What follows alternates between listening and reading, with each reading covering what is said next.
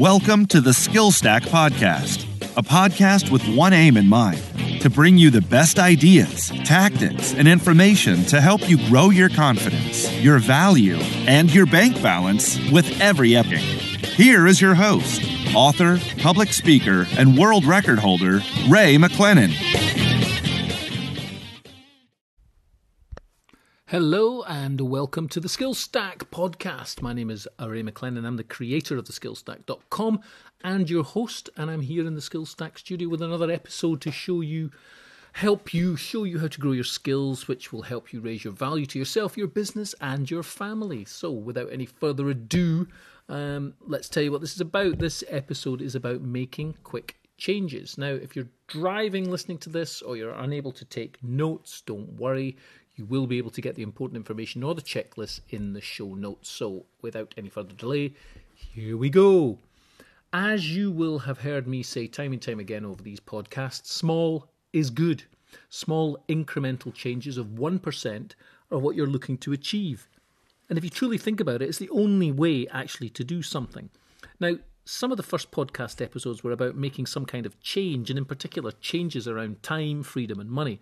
We also covered stress, better sleep, exercising more, and so on. Now, I would suggest that we all want better sleep, and we all want less stress, and we all want to be more productive. But the calls I get in the one to one meetings that I'm involved with and in the news articles suggest there's a definite gap between what people want and what they say they want and what they actually do. Now, this gap between wanting and doing is usually blamed on discipline. Discipline. We often criticize ourselves quite heavily for failing to follow instructions or to follow simple guidelines. I mean, you know, you just have to look at something like a weight loss program or an exercise program and then follow a few Twitter accounts to see how much people actually beat themselves up over this many people, you know, they berate themselves and they tell me that change is hard and the older you get and the harder it is to change and so on. When it, it's just, it's simply not true. I don't know if you've ever watched any of these programs on telly, you know, with the dogs, uh, Cesar Millan, and there's a few others where there's a really bad dog and the guy comes in to change the dog. And what he does is he changes the person and then makes one or two adjustments to the dog, and the dog learns like that really, really quick. Well, you know, we're capable of learning that quick as well. It's just all the chatter in our mind that gets gets in the way. So, I guess what I'm saying here is that you're not the problem. Your approach to the problem is the problem. This is a system and process flaw, not a personal one. Now, it's true what employers say people don't work, systems work. People don't fail, systems fail.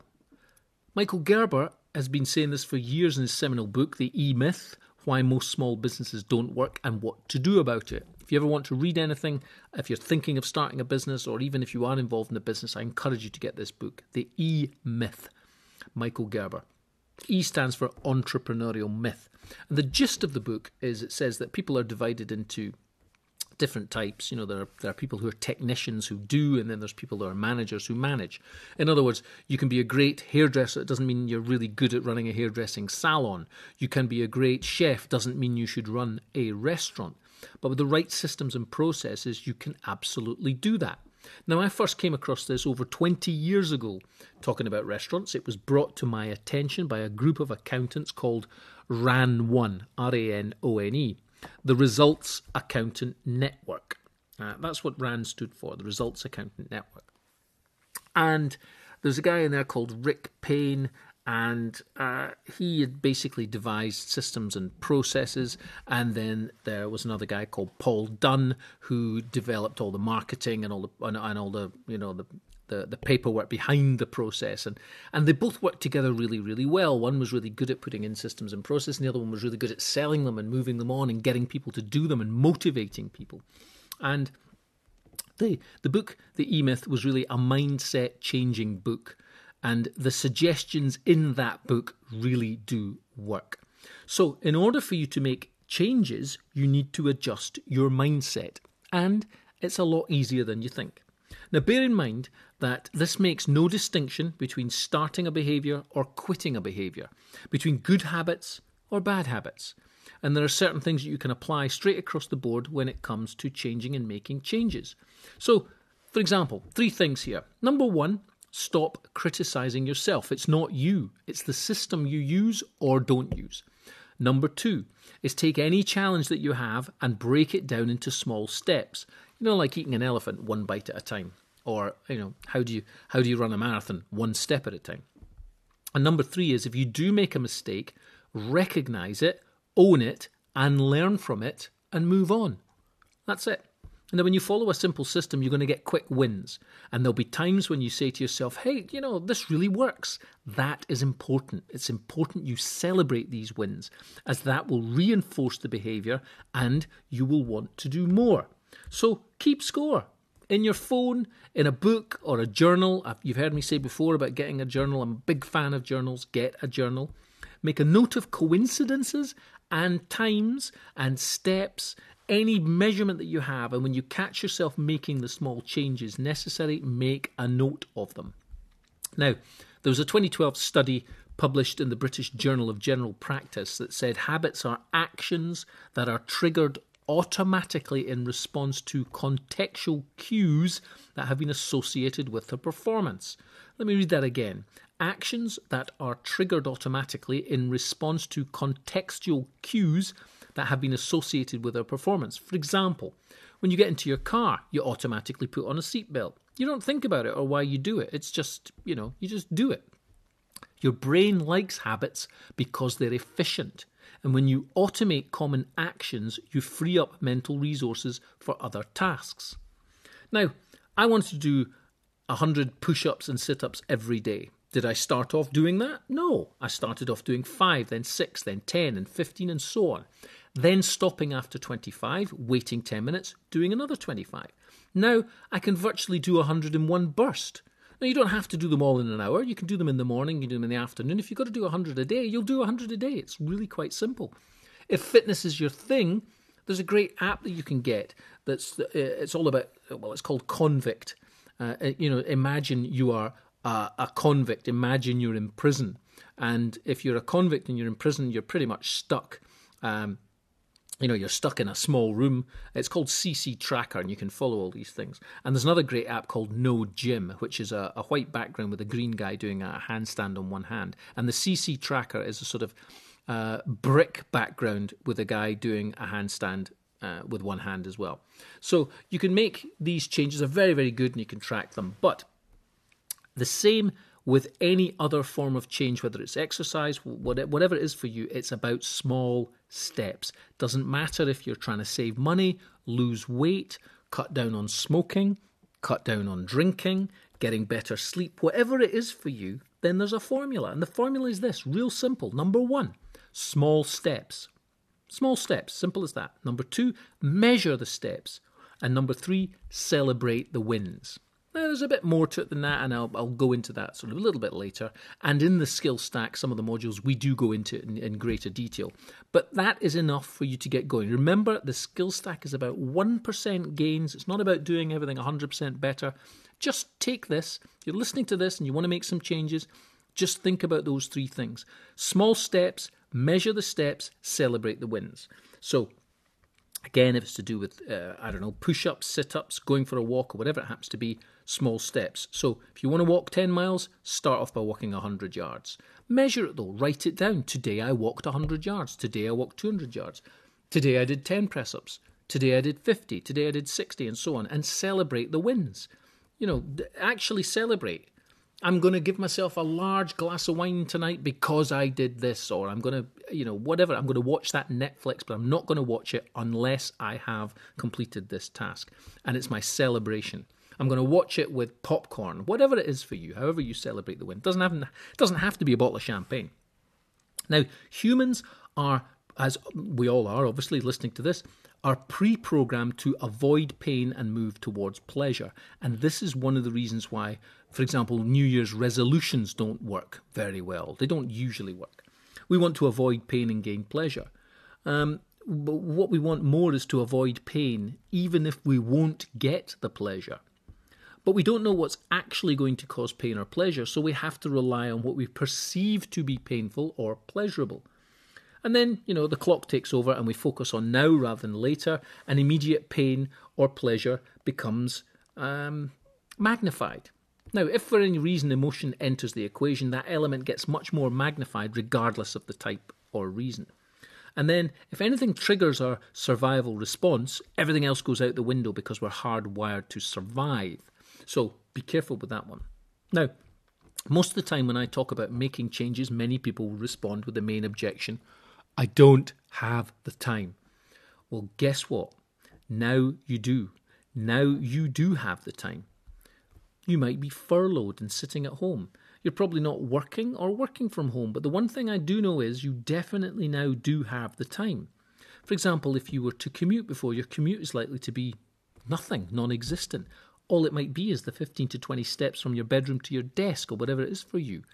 Um, you know, so you don't, you, you have the time that you didn't have before, so now you need to make full sense of this. Now, you might be listening to this podcast on headphones while doing something else, I don't know but I listen while I'm driving or doing something around the house.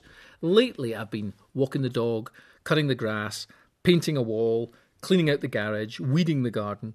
All opportunities to learn and listen so you can do something similar. You can do it right now.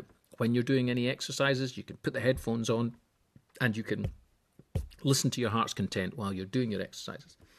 Now, so stop beating yourself up. It's not your fault. This is a process error, not a human one. Take very small steps and measure what you're doing. After all, it's not the mountain that holds you back, it's the pebble in the shoe. And celebrate the wins. Now, some of the best changes are made when three things come together. So, three things that must come together to make change happen. And number one is you actually really want to make that change. You are willing so make sure that you do. Quite often, people that want to give up smoking, drinking, drugs, or anything that's regarded as a pleasurable habit but is bad for them, most people don't actually want to make the change. But you know, if you've got to a point where you you know you look in the mirror and you think, "Geez, I've put on far too much weight. It's about time I lost some of this." You know, guys especially, it seems to go around the belly. Belly's going to get you. Um, you know, make sure you want to make the change. I definitely do when it comes to uh, exercise, when it comes to reducing my heart rate, for example, my resting heart rate, I really want to make the change and I'm willing. So, the next thing is number two is you must have the ability to make the change. You can actually do it and you're not physically prevented. So, you must have the ability to do the change. And then number three is something must make you do it a reminder. So, the three are to be willing and able and reminded. So, for example, um, I was talking to someone yesterday and asked about this. You know, what changes, habits, changes do you want to make? What things do you want to do? Uh, and I got, well, I want to start making payments towards my pension. Right. Okay. Well, the first thing is, uh, do you actually really want to make payments to pension? Yeah, absolutely, I do. Right? Do you have the ability? Can you do it? Well, um, I don't actually have a pension plan. Okay, well, you have to get a pension plan. You can go online and get what's called a SIPP, S I P P a self uh, administered personal pension. So you can get a SIPP online. You can do it real quickly. You can start now. You can go online, set up a SIPP, stick in 50 quid. There you go. Then you decide on the amount, for example, that you want to put towards it.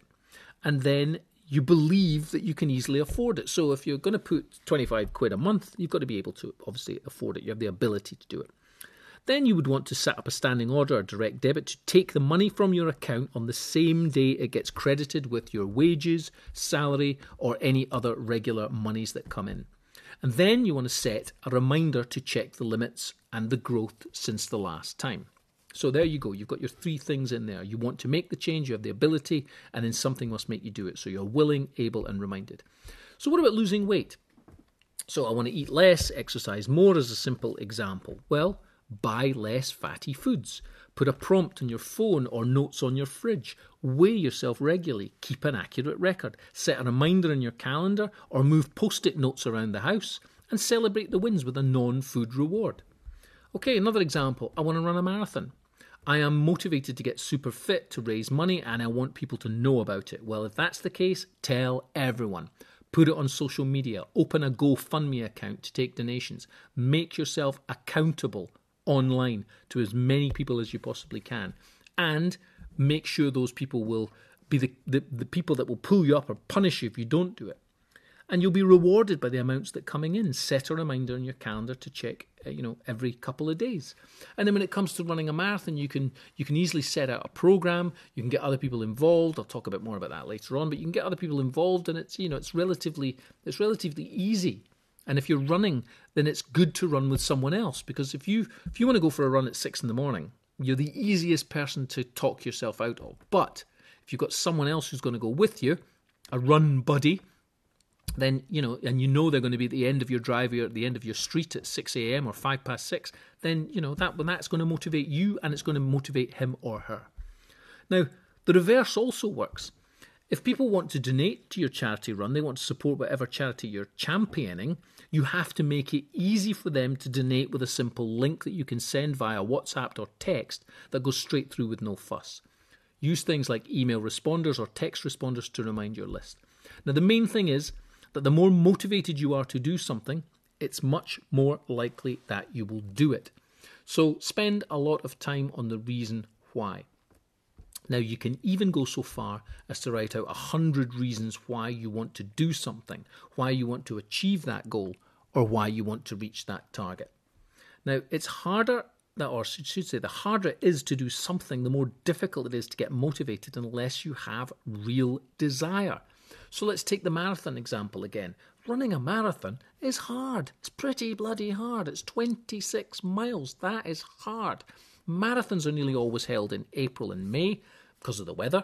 Um, and then you have to train through the winter months. You know, you've got to start training like a, a year, certainly six months before. And, and training in the winter months is hard. But if you've taken a lot of money, a lot of people are watching you, a lot of people want updates from you. If you have an app that shows how much you've run each day, if you've got a running partner, then your desire or motivation will overcome the toughness of that task. So, something must remind you regularly. Now, that's quite easy with something like marathon running training because you can have a schedule and a training plan. You can have the app. You can bring fellow runners into the group and you can all share each other's progress. You know, you leave your running gear in an accessible place. You put it into the routine for the day. You make sure that it, you know, it happens every day or every other day. But what about stopping doing something? You know, it's all very well to say, well, you know, I want to change, but what if I want to stop something? What if, what if I want to stop a habit, for example? Well, you have to define the habit that you want to stop. So rather than say, I want to stop smoking or I want to stop drinking wine, what you would say to yourself and write down is, I will not buy cigarettes or I will not buy wine. Remove the reasons. If you smoke each time you walk outside or you walk into a pub or whatever, then avoid these actions in these places. Make it harder for yourself to engage in the habit. If you've got wine in the house, put the wine at the end of the garden or in the attic, certainly out of reach or an annoying place that takes effort to get to. I remember a few years ago I was I was fed up with sort of watching telly all the time, and then the summer months came, um, and the kids were young. We put our television in the attic during the summer months, just straight up into the attic. Problem solved. You couldn't switch the telly on because it wasn't there, and it was a major nuisance to get it out. Now we took it down at the end of September and plugged it in, and, and it was you know refreshing. We didn't use it as much as, as we thought we were going to use, but it was certainly a lot better than we'd been doing before. So, you know, make it easy for yourself. You can do this. You can make the changes. Now, it's not about uh, willpower. It's not about discipline. It's about knowing how the human mind works and playing to its strengths and weaknesses. It's as simple as that. So, to recap, there are effectively three things that are going to make permanent change. So, number one is you really actually want to make the change. You are willing and make sure that you are. Number two is make you have the ability to make the change. You can actually do it. You are not physically prevented.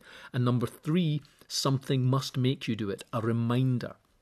Oh, and how long does this take? Well, psychiatrists say that you can take, or it can take 21, 21 days to create a new habit. Well, that's all very well if you want to do something simple like drink a glass of water every day or floss at night before you go to bed. But ha- harder habits take longer. They can take something like 66 days. Now, where did this come from? Well, the idea can be traced back to uh, Cyber Cybernetics, which is a book published in the 1960s 60s by Dr. Maxwell Maltz, M A L T Z, Psycho Cybernetics. Now, Maltz didn't make this claim, but rather referenced this number as an observable metric in both himself and his patients at the time. He wrote, these and many other commonly observed phenomena tend to show that it requires a minimum of 21 days for an old mental image to dissolve and a new one to gel. Now, it can take anywhere from, I suppose, 18 to 256 days for a person to form a new habit, and it's actually an average of 66 days for a new behaviour to become automatic. There is no one size fits all figure, which is why the time frame is quite broad. Some habits are easier to form than others, and some people might find it easier to develop new behaviours. Simple as that. There's no right or wrong timeline.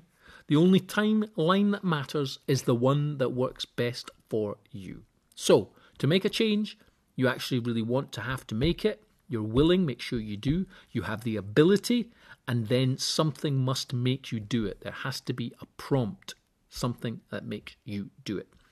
All right, well, that is it for this episode. Thank you for listening. You can, of course, get more information in the show notes that accompany all these episodes. And if you've got any questions you want to ask me about anything in this podcast or any of the others, you can join the Skill Stack on Facebook or in Twitter at the Skill Stack, or you can email us directly info at theskillstack.com. Or if you want to discover the power of accelerated personal growth, you can sign up to the mindset training and strategy modules at theskillstack.com. Uh, once again, thank you for listening, and I hope to talk to you again on the next episode, which is episode number 34, which is how to get more done in a day. Thank you, and uh, remember the greatest investment you're ever going to make is investing in yourself. I've been Ray McLennan. This has been the Skill Stack Podcast. Thank you once again for listening, and goodbye.